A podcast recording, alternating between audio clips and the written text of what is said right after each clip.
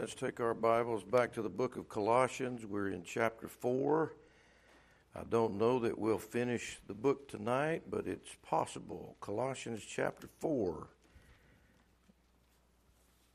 We were dealing with verses 1 through 6 of the chapter, and I sort of left off some comments in verse number 5, so let's start there. Colossians chapter 4 and verse number 5.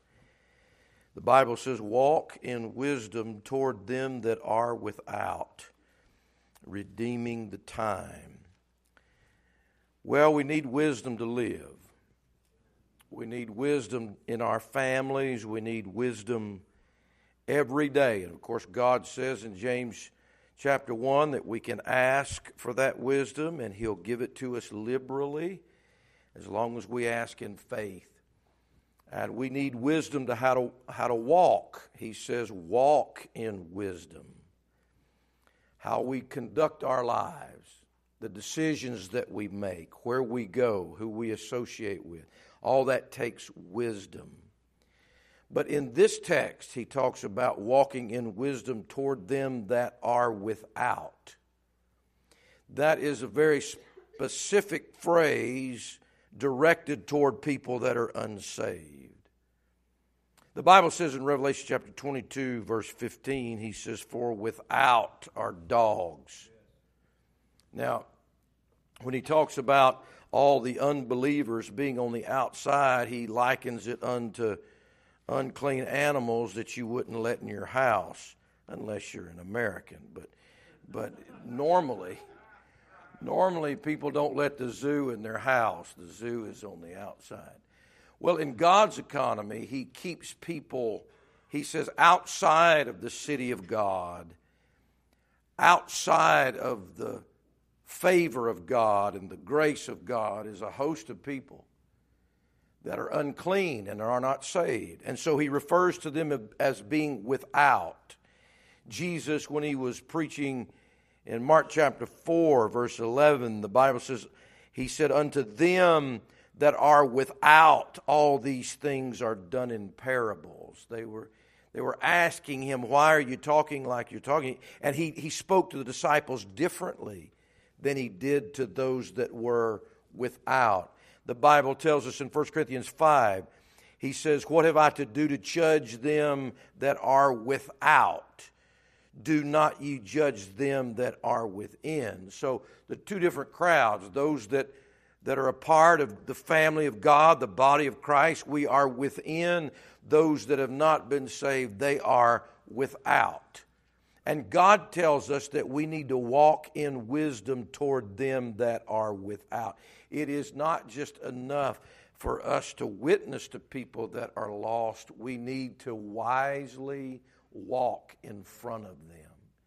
If you remember when we were talking about this, Paul was asking for a prayer request in verse number two and three, and he says, Pray for us in verse three that God would open unto us a door of utterance to speak the mystery of Christ. He's wanting God to open a door so that he can preach the gospel, he can speak about Christ to other people. But do you understand how difficult that is if you're not walking in wisdom toward those people?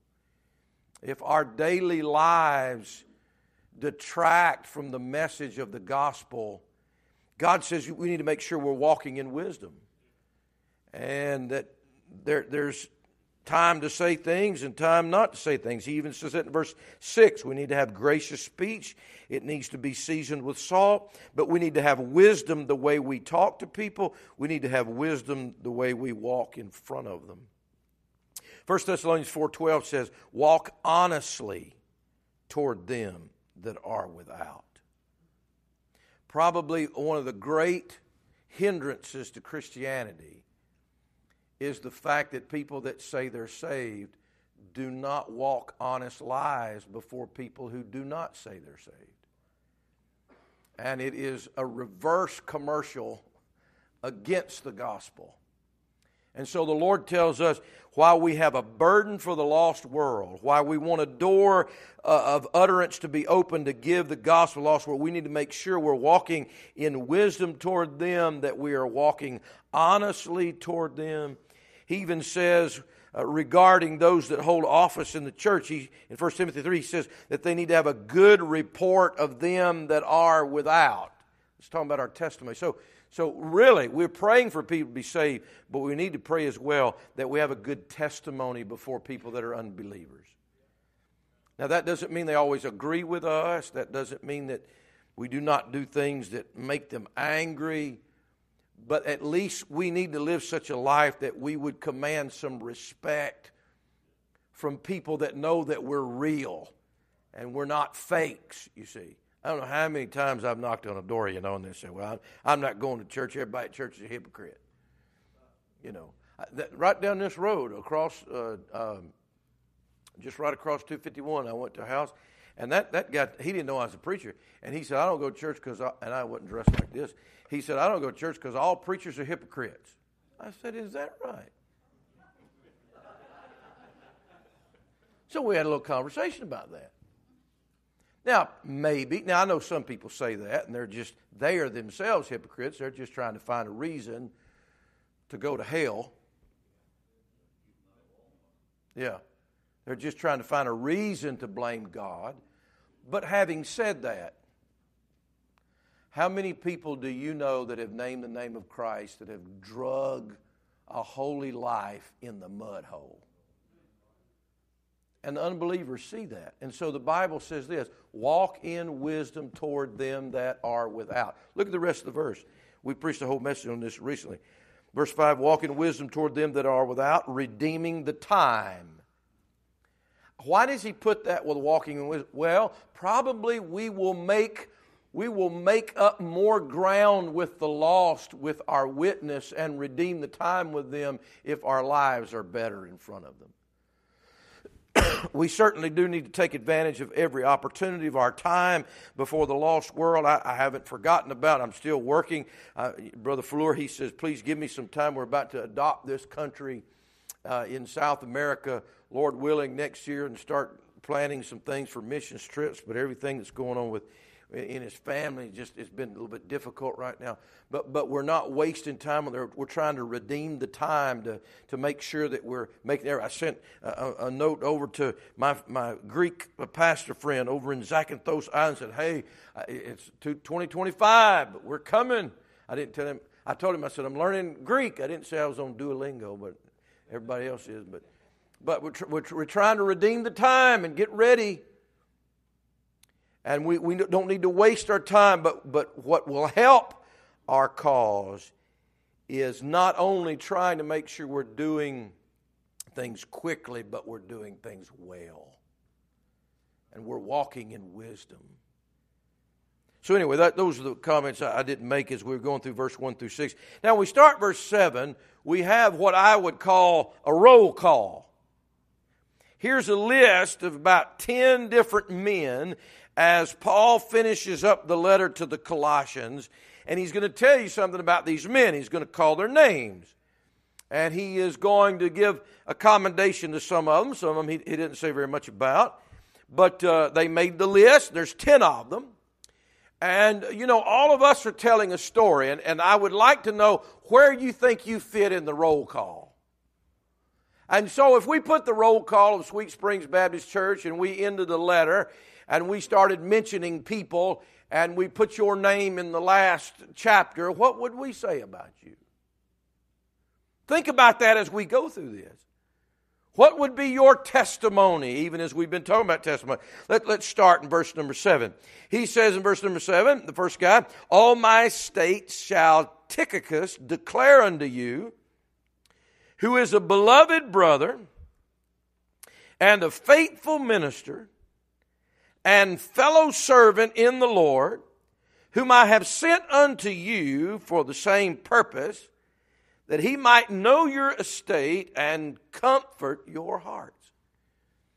In this roll call, the first man that he mentions uh, for the Lord here is Tychicus. He calls him three things a beloved brother, he calls him a faithful minister, he calls him a fellow servant.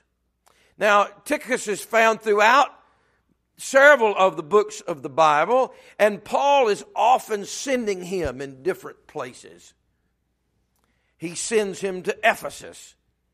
he is sending him here to Colossae. He's somebody that he can count, he can count on. He's one of those men in Acts chapter 20 that Paul counts on. You know, I, I wouldn't trust just anybody to represent me or take a copy of the Bible. Can, you imagine how precious uh, this package was that Tychicus was bringing with him?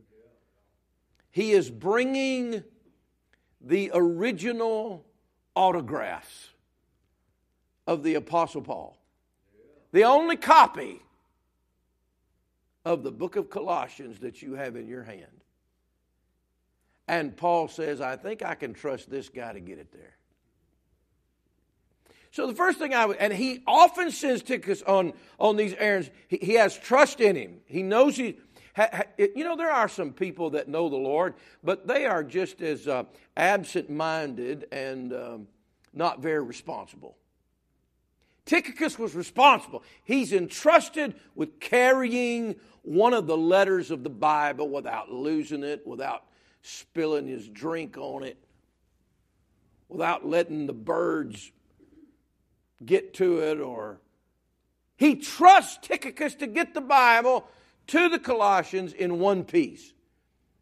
And so I wonder how much trust would we have? Would we be that trustworthy fellow servant in the Lord that God could count on? If God looked down at Sweet Springs Baptist Church and he says, which, which one can I count on? And by the way, we're entrusted with the same job. Can he count on us? Can he count on you to get the Word of God to people that need it? Are we responsible with that? We're supposed to be good stewards. Tychicus was such a man. He was being sent to bring them the Word of God, to bring this letter. The Bible says he's a beloved brother. You know, there's always people in the family that call your name that you, you and, and you immediately light up. Oh, so and so's coming home for the holidays. Oh, glory to God. Or Uncle so and so will be here for the holidays. There's just some people that'll bring joy and wonderful fellowship to a there's others that are, they wouldn't they're brothers but the beloved part might be a little lacking. I don't know about you but i, I want to be one of the beloved brothers. I, I want to be one of the ones that, that, that spread the love of the lord and the fellowship month. that's tychicus. He's called a beloved brother. He's a faithful minister. He's a faithful minister. I have pastored some people that I didn't know where they were, and I don't know if God knew where they were. Because you can't count on them to be faithful. You know, if you can't do anything, you can be faithful. You can be faithful to God, faithful in your life, faithful to your family, faithful to your church. And the closer we get to the coming of the Lord in these last days, and Laodicea is mentioned over and over in this text, I think that faithfulness goes by the wayside. You know how many people live their lives and they not only do not go to church three days a week, they don't go to church three times a month. And they don't up, open up their Bible three times a month. And faithfulness, I, I guarantee you, every wife in here wants a faithful husband. I guarantee you, every husband in here wants a faithful wife. Is that all right? And God wants faithful children. He wants to be faithful. And you may not have the personality of somebody else, you may not have the talent or ability of somebody else, but you can be faithful as much as anybody else can be faithful. That's Tychicus. That's why I think he entrusted these things to because he was faithful. He knew he could count on him. Here's a question in these last days can God count on us? Can God count on us? will we be found faithful? He's a beloved brother. He's a faithful minister. Now, I want you to look at that word minister and fellow servant, Lord. In other words, he's just not faithful to church, he's faithful to minister to people. As a matter of fact, one of the reasons that Paul is sending him to the Colossians, look at verse number 8, whom I have sent unto you for the same purpose that he might know your estate and comfort your hearts. He's sending him there there, excuse me, to comfort them, to minister to them. And so in these last days, I want to ask you, who are you ministering to? Life, Brother Sutek used to always say, ministry is life, and life is ministry. In other words, his whole life was to minister to somebody. Whether it was the gospel or, or teaching the Bible or helping in some way, he wanted to minister. And that's where, if our lives are not about ministry, they're not about anything. And so, if the Lord wrote down the ministers in Sweet Springs, I don't have any understanding here that Tychicus is a pastor. He's just a good minister. He's just a good servant. He's a fellow servant. So if we list all the servants, you know, in this church, we, we have certain, matter of fact, in our church, we have a certain group of people that do everything. And so if we wrote a letter of Sweet Springs Baptist Church and we started listing the servants, as a matter of fact, drop down to verse number 11. And Jesus, which is called Justus, who are of the circumcision, Watch it. These only are my fellow workers of the kingdom of God, which have been a covenant. Paul, can't you find more than 10 guys that, are, that you're working with? I mean, you've got to win the whole world. You're writing the Bible. You're the most important man on the planet right now. And these are the only ones you can come up with. I tell you what, people that minister to other people and are servants to other people are few and far between. It's the same people that do all the, all the stuff. And this list of 10, there, there should have been a 100. Can you imagine? Can you imagine getting to heaven and you were living when Paul was alive, but all you did was go to work and went to church? Don't get quiet on me. That's not where to get quiet. I mean, I, I can say something you get quiet, but that, that's not it. Can you imagine if you had the privilege to be in the assemblies that Paul was starting and you had the opportunity to be in that early church, but you just didn't do anything and you let 10 other guys do everything? Boy, I bet you, I bet you around the throne there's going to be, I'm sorry, Paul, I'm sorry. If I'd have known that you were the greatest, if I'd have known you were writing the Bible, if I'd have known how important it was, I was just saved. I wasn't a servant, I wasn't a minister. There's a whole lot of people in the congregation, but very few fellow workers, very few fellow servants. And so we get to write our own story. We get to write our own. Um, narrative of whether or not we are a faithful minister, whether we're a fellow servant, or whether we are a fellow worker. We get to write that. And I think it was sad that there wasn't more names he couldn't put, that he had to say, these only. You look at Paul's life, he had very few supporters, he had very few people working with him. And at the end of his life, drop down there to verse um, where is it where he talks about Luke? He just mentions him. 14, Luke, the beloved, beloved physician. He says at the end of his life, he said, Only Luke is with me. what a dirty shame. There were lots of other saved people, but they weren't with Paul. They weren't helping him. I don't, I don't want that to be the narrative of my life. I don't want it to be yours. And you can be faithful. You can be a minister. You can be a servant. You can be a worker. Tychicus, faithful minister and fellow servant. And, and, then look at the next guy he mentions, verse number nine. And, and, this should encourage all of us. It's a wonderful story of grace with Onesimus. So Paul sent Tychicus and Onesimus together, all right? With Onesimus, a faithful and beloved brother who is one of you. So Onesimus, he's not just saying he, he was a believer among them, he, he was from Colossae. He was a Colossian. That's where he was from. And you, we remember his story, Onesimus' story, from the book of Philemon. It's very possible that he is also delivering the letter to Philemon with the letter to Colossae, the letter of Colossians. We don't know that, but it's very possible. Onesimus is that servant of Philemon, the rich guy, you know, that, that, that stole or did something wrong and took off and wound up in jail with Paul over there, you see. And Paul led him to Christ and then sent him back. And, and this is what we're reading about. This, this slave who now he says he's a faithful and beloved brother. Aren't you glad in the family of God there is there, there there's no status, there's no levels. It doesn't matter if you were a slave, amen, or if God, if the Lord cast out seven devils out of you. I mean, everybody's just on the same plane. It doesn't matter if you're Nicodemus or if you're one of those priests that got saved or if you were just a blind man, amen, that God touched and healed or whoever you were or you're a Gentile, if you're a Jew. Everybody is on level plane at the cross. He said, He's one of you. He's a beloved brother. There, there's no, there's no, uh, uh, there's no categories of Christians. We're all recipients of His grace. And Onesimus is faithful.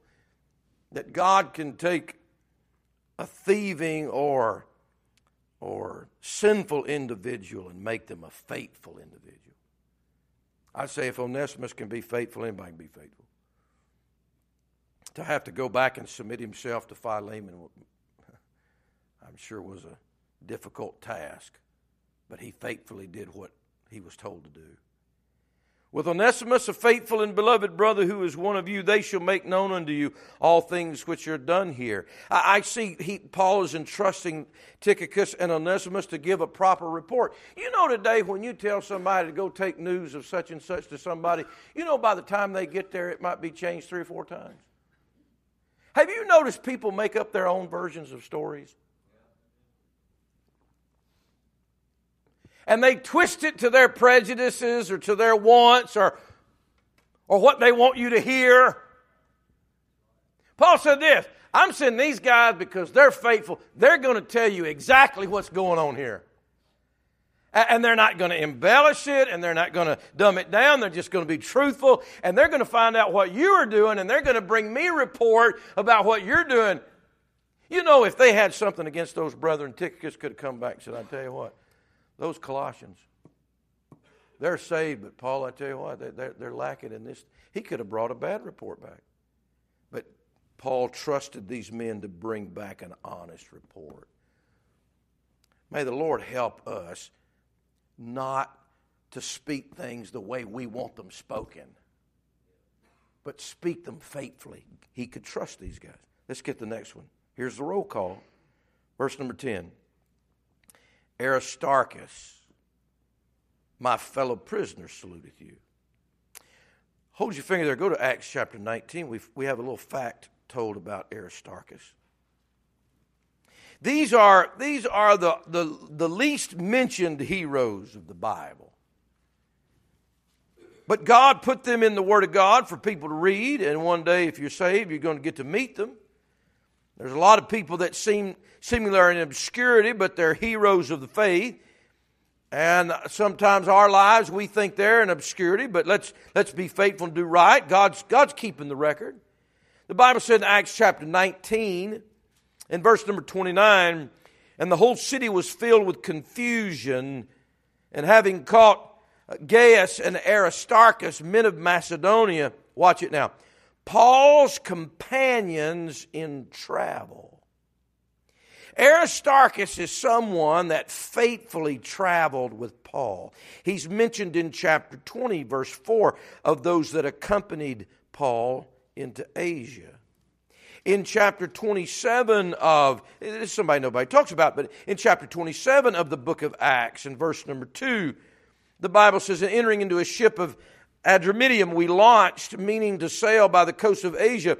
One Aristarchus, a Macedonian of Thessalonica, being with us. So here is a Thessalonian Christian that no doubt had come uh, cross paths with the Apostle Paul in these missionary journeys. And evidently, when he got to, to uh, Thessalonica and he met Paul, he says, I tell you what, wherever you go, I'm going to go. Wherever you travel, I'm going to travel. Well, what if we travel into trouble? I'm, I'm going to be your companion in travel. I just want to be with you. Isn't that what they did with the Lord? Uh, you know, the guy that cast all those devils, he just wanted to be with him. I want, I want to be with you. I want to go wherever you want. You want wherever you're going to go, that's where I want to go. Wherever you lay your head down, that's where I want to lay down. Do you see how this guy is such a selfless, selfless guy? He, he's not concerned about the life he's traveling. He just wants to travel with the servant of the Lord. And you know where he winds up? He winds up in the same jail that Paul winds up in. He becomes a prisoner. In my mind's eye, I can just see him. Well, if you're going to put him in prison, you might as well put me in prison because I'm going to go wherever he goes. If he goes to prison, I'm going to go with him. If, if he gets into trouble, I'll be in trouble with him. I am linked together with Paul. May God give us some Christians with that kind of faithfulness and loyalty and courage. Wherever you are, that's where I'm going to be. And Paul is in a Roman prison, and he writes back and says, Aristarchus, my fellow prisoner, he's right here with me. Don't you know that was an encouragement to Paul? He didn't have to be in prison alone. I've often wondered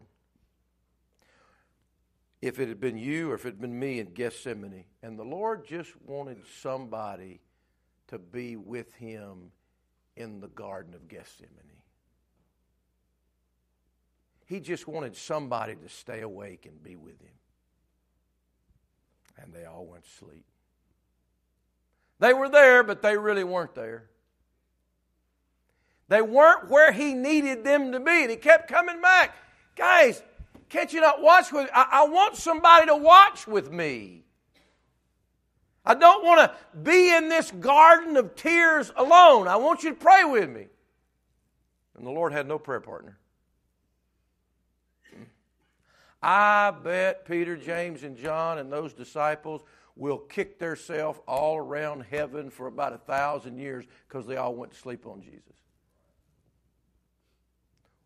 In the hour, in one of his darkest hours, just want you to be with me.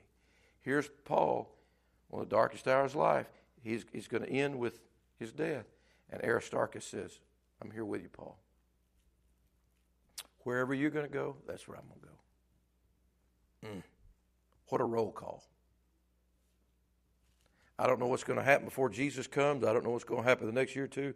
But may we not be people that just forsake and flee at the first sign of trouble. May we be that loyal band that says, hey, we're going to stick together. We're going to travel this road together.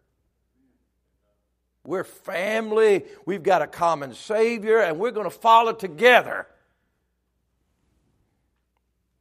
He says, Aristarchus, my fellow prisoner, saluteth you. Watch the next roll call. Verse 10. And Marcus, sister son to Barnabas, touching whom ye received commandments, if he come unto you, receive him. He said, Make sure you receive Marcus, and if you get any commandments from him, make sure you listen to them. And the reason Paul had to say this, because this is the same Marcus. He, it, he says, Sister son to Barnabas. You see that? That's the same guy over there in the book of Acts that Paul and Barnabas had such sharp contention with.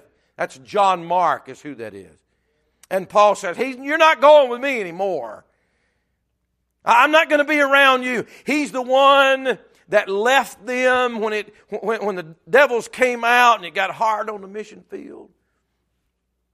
And yet God restored Marcus and became a trophy of God's grace. You know, this is the great thing in this roll call. It's not a roll call of people that never failed.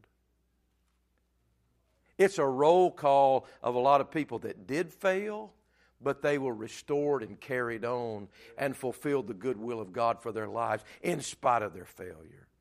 I'm telling you what, one of my favorite favorite books of the Bible is the book of Mark. That guy right there wrote it. The flunky on the mission field wrote the Gospel of Mark. The one that made Paul so angry wrote the gospel that presents to you Jesus Christ as a servant of servants. And he became profitable to Paul for the ministry. When Paul concludes his life, he says, Hey, bring Mark. He's profitable for me in the ministry. And he's writing about, about Mark at the end of Colossians. And he says, Hey, if he comes, you receive him. You, you forget about all that other bad story and that other stuff that happened. You receive uh, Marcus. And if he has something to say to you, you, listen to him. You know what we do sometimes? Hear somebody that, that didn't have the ideal testimony. And so, you know, we won't cut him any slack and we won't let him do anything. and Paul says, if you if he comes, you receive him. Don't just bring up how he failed all the time. You receive him. And if he gives you commandments, you receive them.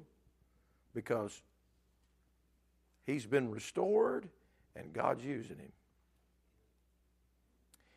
And that, that ought to be encouraging to some of us because everybody in here, everybody in here, you know, if, if, if God writes the roll call and you say, oh man, I tell you what, mine's going to be terrible. But with the grace of God and the mercy of God, He, he can overcome those failures, but you got to get up, you see. Marcus didn't, Mark didn't continue in his fears and he didn't continue in his failure. He got up and he, he joined himself again to the will of God. He did what God was wanted him to do. And it, he was restored with the Apostle Paul. He was res- restored in the good things of God. If you failed, don't stay there. Don't keep. Let God write another uh, uh, thing on your roll call. God didn't just write the failure of Acts in Mark's life, He also wrote about the great restoration and then gave him the great task of writing one of the four Gospels. That, that's a powerful thing. I tell you what, I, I've met people that fail and then they just can't ever get back up again. Don't let that be you. And that's going to happen more and more when we're in this Laodicean age. And he's reminding us think about Marcus. God's not finished with your story. Marcus, he says, sister son to Barnabas. And then verse number 11, he mentions a fifth man. He says, and Jesus, which is called Justus, who are of the circumcision. So this guy is a Jew. Now they they called him Justus because they didn't want to go around calling him Jesus for obvious reasons. You do know that Jesus is the Hebrew name for Joshua, a very common name. And God Almighty took a common name and exalted it above every name. And then after that, people say, Oh, I don't want to be called Jesus. Call me something else. because he took that common name and he, he elevated it to a place where nobody else really, really deserves that name. We're going to put that, just call me Justus. the Bible says this man, Justus, watch it, who are of the circumcision. So his good story is, though he was a Jew, that God saved him out of that and put him with the apostle to the Gentiles. These only are my fellow workers under the kingdom of God, which have been a comfort unto me. I, I want to be someone that has brought comfort to, and help to people. Not a distraction, not a discouragement. Verse number 12. We get the sixth man, Epaphras, who is one of you, also a Colossian. A servant of Christ saluteth you, always laboring fervently for you in prayers that you may stand perfect and complete in all the will of God. For I bear him record that he hath a great zeal for you and them that are in Laodicea and them in Hierapolis. Now, Epaphras, he introduced us to Epaphras in the very first chapter in verse number 7 he had left Colossae. It looks like Epaphras was the pastor. Now, this church was started in Philemon's house, but I don't know if Philemon was the original pastor or just the caretaker, but Epaphras is the first pastor. But what happens is God sends Epaphras away from Colossae. And now he is with Paul and he's sending greeting back. But God replaces him with another man, the present pastor, verse number 17, watch it, and say to Archippus, Take heed to the ministry which thou hast received in the Lord, that thou fulfill it. So now we've got the next pastor who is Archippus in the absence of Epaphras. Thank God that this church had enough faithful men that it wasn't all built on one individual. How many times has a work been built on a man and then that man's gone and then everything falls apart? And that's why it's important that you men be faithful. And that's why it's important that you men are loyal to God and on fire for God. Because the church should not just be built around the personality of one individual. And it wasn't in Epaphras. Epaphras left and next man up. Here comes Archippus. And Paul says, Archippus, you, you take heed to the ministry that God's given you there now and fulfill it. It's, it's a ministry. It's a path for you now. Epaphras did a great job, but now you've got a job to do. You know, one of these days, if the Lord doesn't tarry, all us old heads are going to be gone. Somebody's got to step up. Somebody's got to fill the, the gap and fill the shoes. They're, they're going off the scene one by one. Epaphras left, but Archippus stepped in. He's also mentioned in the book of Philemon as well. He's a good soldier. And I'm sure they were different. I appreciate about this church. Man, pray, thank God this church didn't expect me to be my brother. A few did, and they didn't stay long. But I mean, you can only be you, right? But you can be the best you you're supposed to be for the glory of God. Not, not trying to be. By the way, you'll always fail trying to be somebody else. and really, all of us, we got our biggest task is to, all of us to be like Jesus, you see. And so Epaphras, Archippus, these are faithful ministers in this good church. Look what it says about him, verse number 12. Who is one of you a servant of Christ? Above all things. That, that's the greatest title I think you can put on anybody's life. He's a servant of Christ. Saluteth you, always laboring fervently for you in prayers. Paul said, I watched this guy. When he left, he's still praying for you. Aren't you glad for somebody that just keeps on praying for you, even if they're not around you? He wasn't profiting by them. He was a million miles away. But Paul said, I'm watching. He not only prays for you, he prays fervently for you. He's laboring. Boy, that means that shows us prayers a work. It's hard work. That's why a little of it gets done. This guy, he loved the church so much that he prayed for it. He prayed for it fervently, even when he wasn't there. What was he praying for? That ye may stand perfect and complete in all the will of God. You know, that's really good praying right there.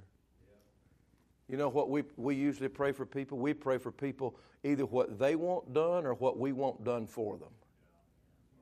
This guy is such a, a servant of Christ.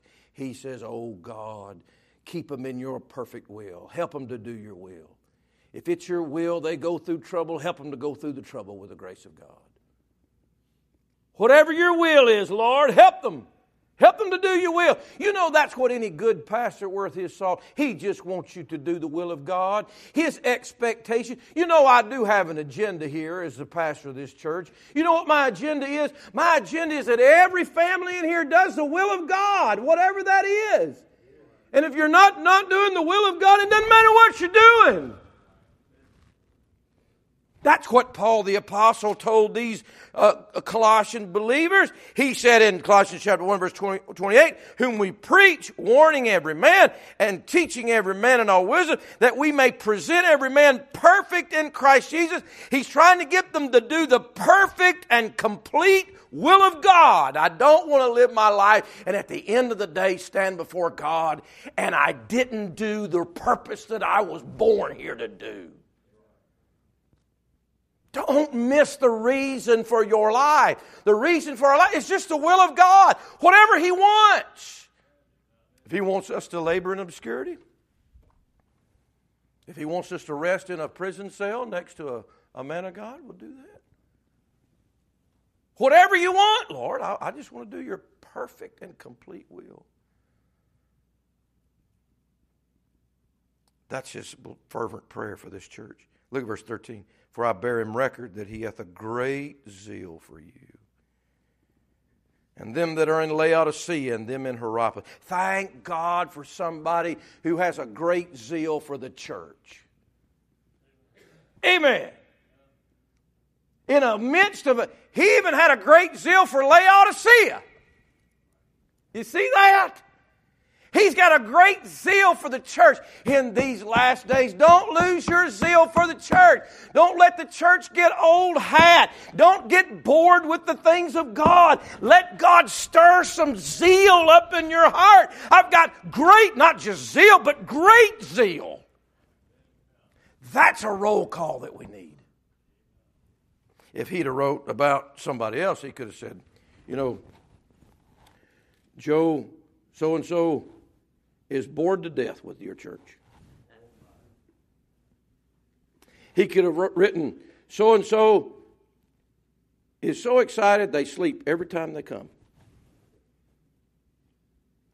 So and so about your church, every time you have something, they're not there and they're not interested to be there.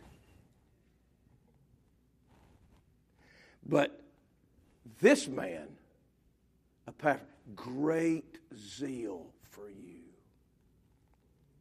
I mean, he's excited. He's zealous. You know why our churches are dead? Nobody has any zeal. I like that word, zeal. Zeal. That's what young people used to have. Used to, we used to tell young people, now don't be all zeal and no knowledge. That's what we used to tell. Try to calm them down, you know, because they're just way overexcited. Something happened with all that. Yeah, and when you get older, I like these old men. We're going to have brother. Uh, oh, there goes my old brain for homecoming. Yeah, he preached all around here. He's got the colonoscopy bag. So you, you lost it too. He's preached here two, two, two years in a row. He's got zeal. Preaching up and down the. See, Miss Mark, you, lo- you had it and then you lost it just like I did. Let me ask you a question. Who? No, no, but he's got zeal too. Let me ask you something. How can old people have more zeal than we do? How can these 80 year old men get up there and just get with it? How is that? And they was like, oh, sitting on not because they got zeal. And by the way, everybody's got zeal for something. But do you have zeal for the church? He's writing a roll call, boy, Epaphras. He's full of zeal for you.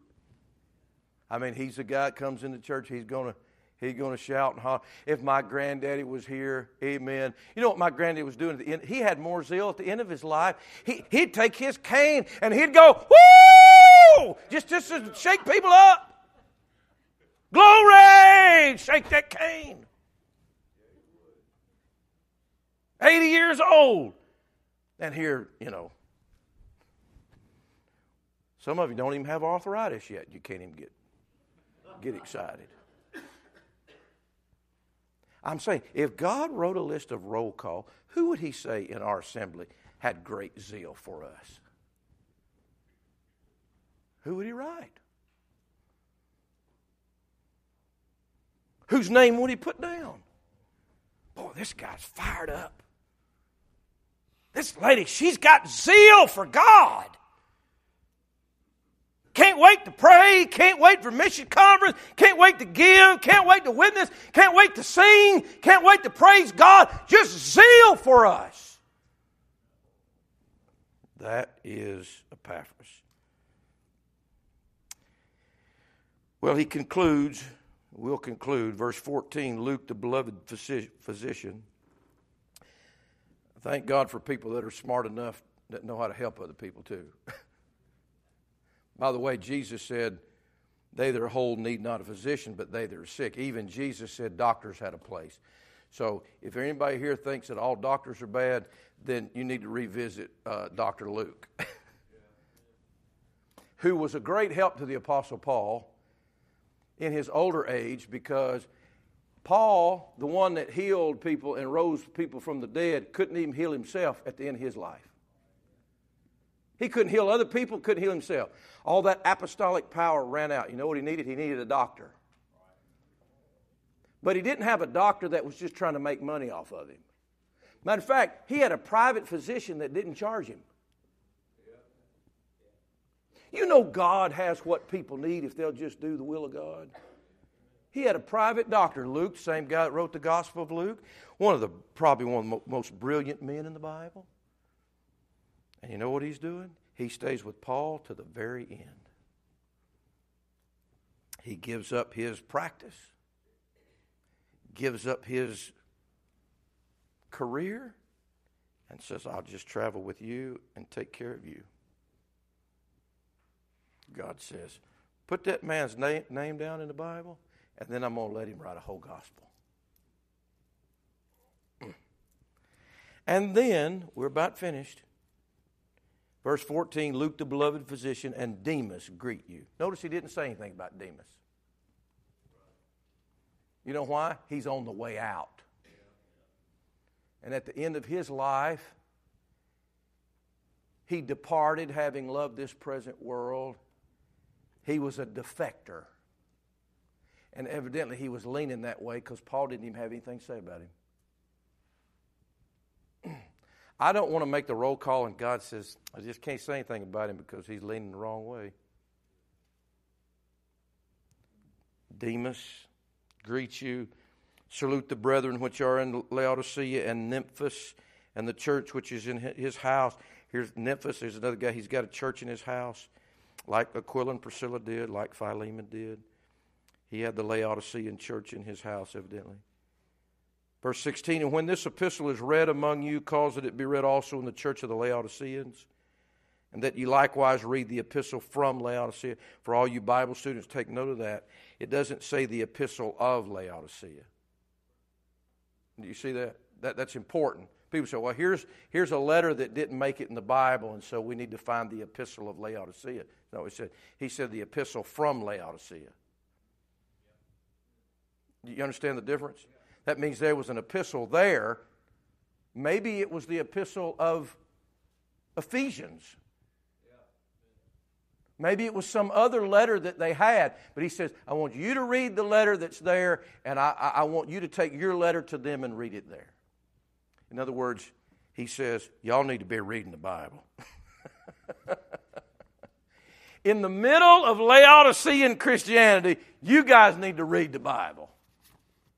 I wonder how long it would take to read the book of Colossians in a church service. Yeah, just read the whole thing. You know, I wonder how much zeal there would be if we did that. That's why I like reading it during communion, you know, read at least a chapter. And you always know, you know, who's got the devils rolling around because, you know, you get fidgety. You can't, can't sit still long enough for that power of the Word of God to be read out loud. Amen. Devils don't like to hear that. He said, I want you to read the Bible. You people in La- those people in Laodicea, they need to read the Bible. You Colossians, you need to read the Bible. Read, read each other's letters. They didn't have it all in one place like this. Oh, what a blessing. We got all, we got all the letters. We need to be reading them. He ends in verse 18 the salutation by the hand of me, Paul. He probably was too sick to do all of his letters. He had what's called an amanuensis, which means they just wrote it at his mouth and then he would sign it at the end. And then he says this Remember my bonds. However hard and tough it is in Laodicea, you remember my bonds. Guys, whatever's happening in your life in this modern day of Christianity, would you remember that we've got some brethren around this world that are in prison? And some of them are dying. They're in Africa, they're in China, they're in North Korea, they're in different parts of this world, and they're suffering. And while we're going whatever we're going through during Laodicea, we better remember those that are willing to be in bonds for the Savior. Grace be with you.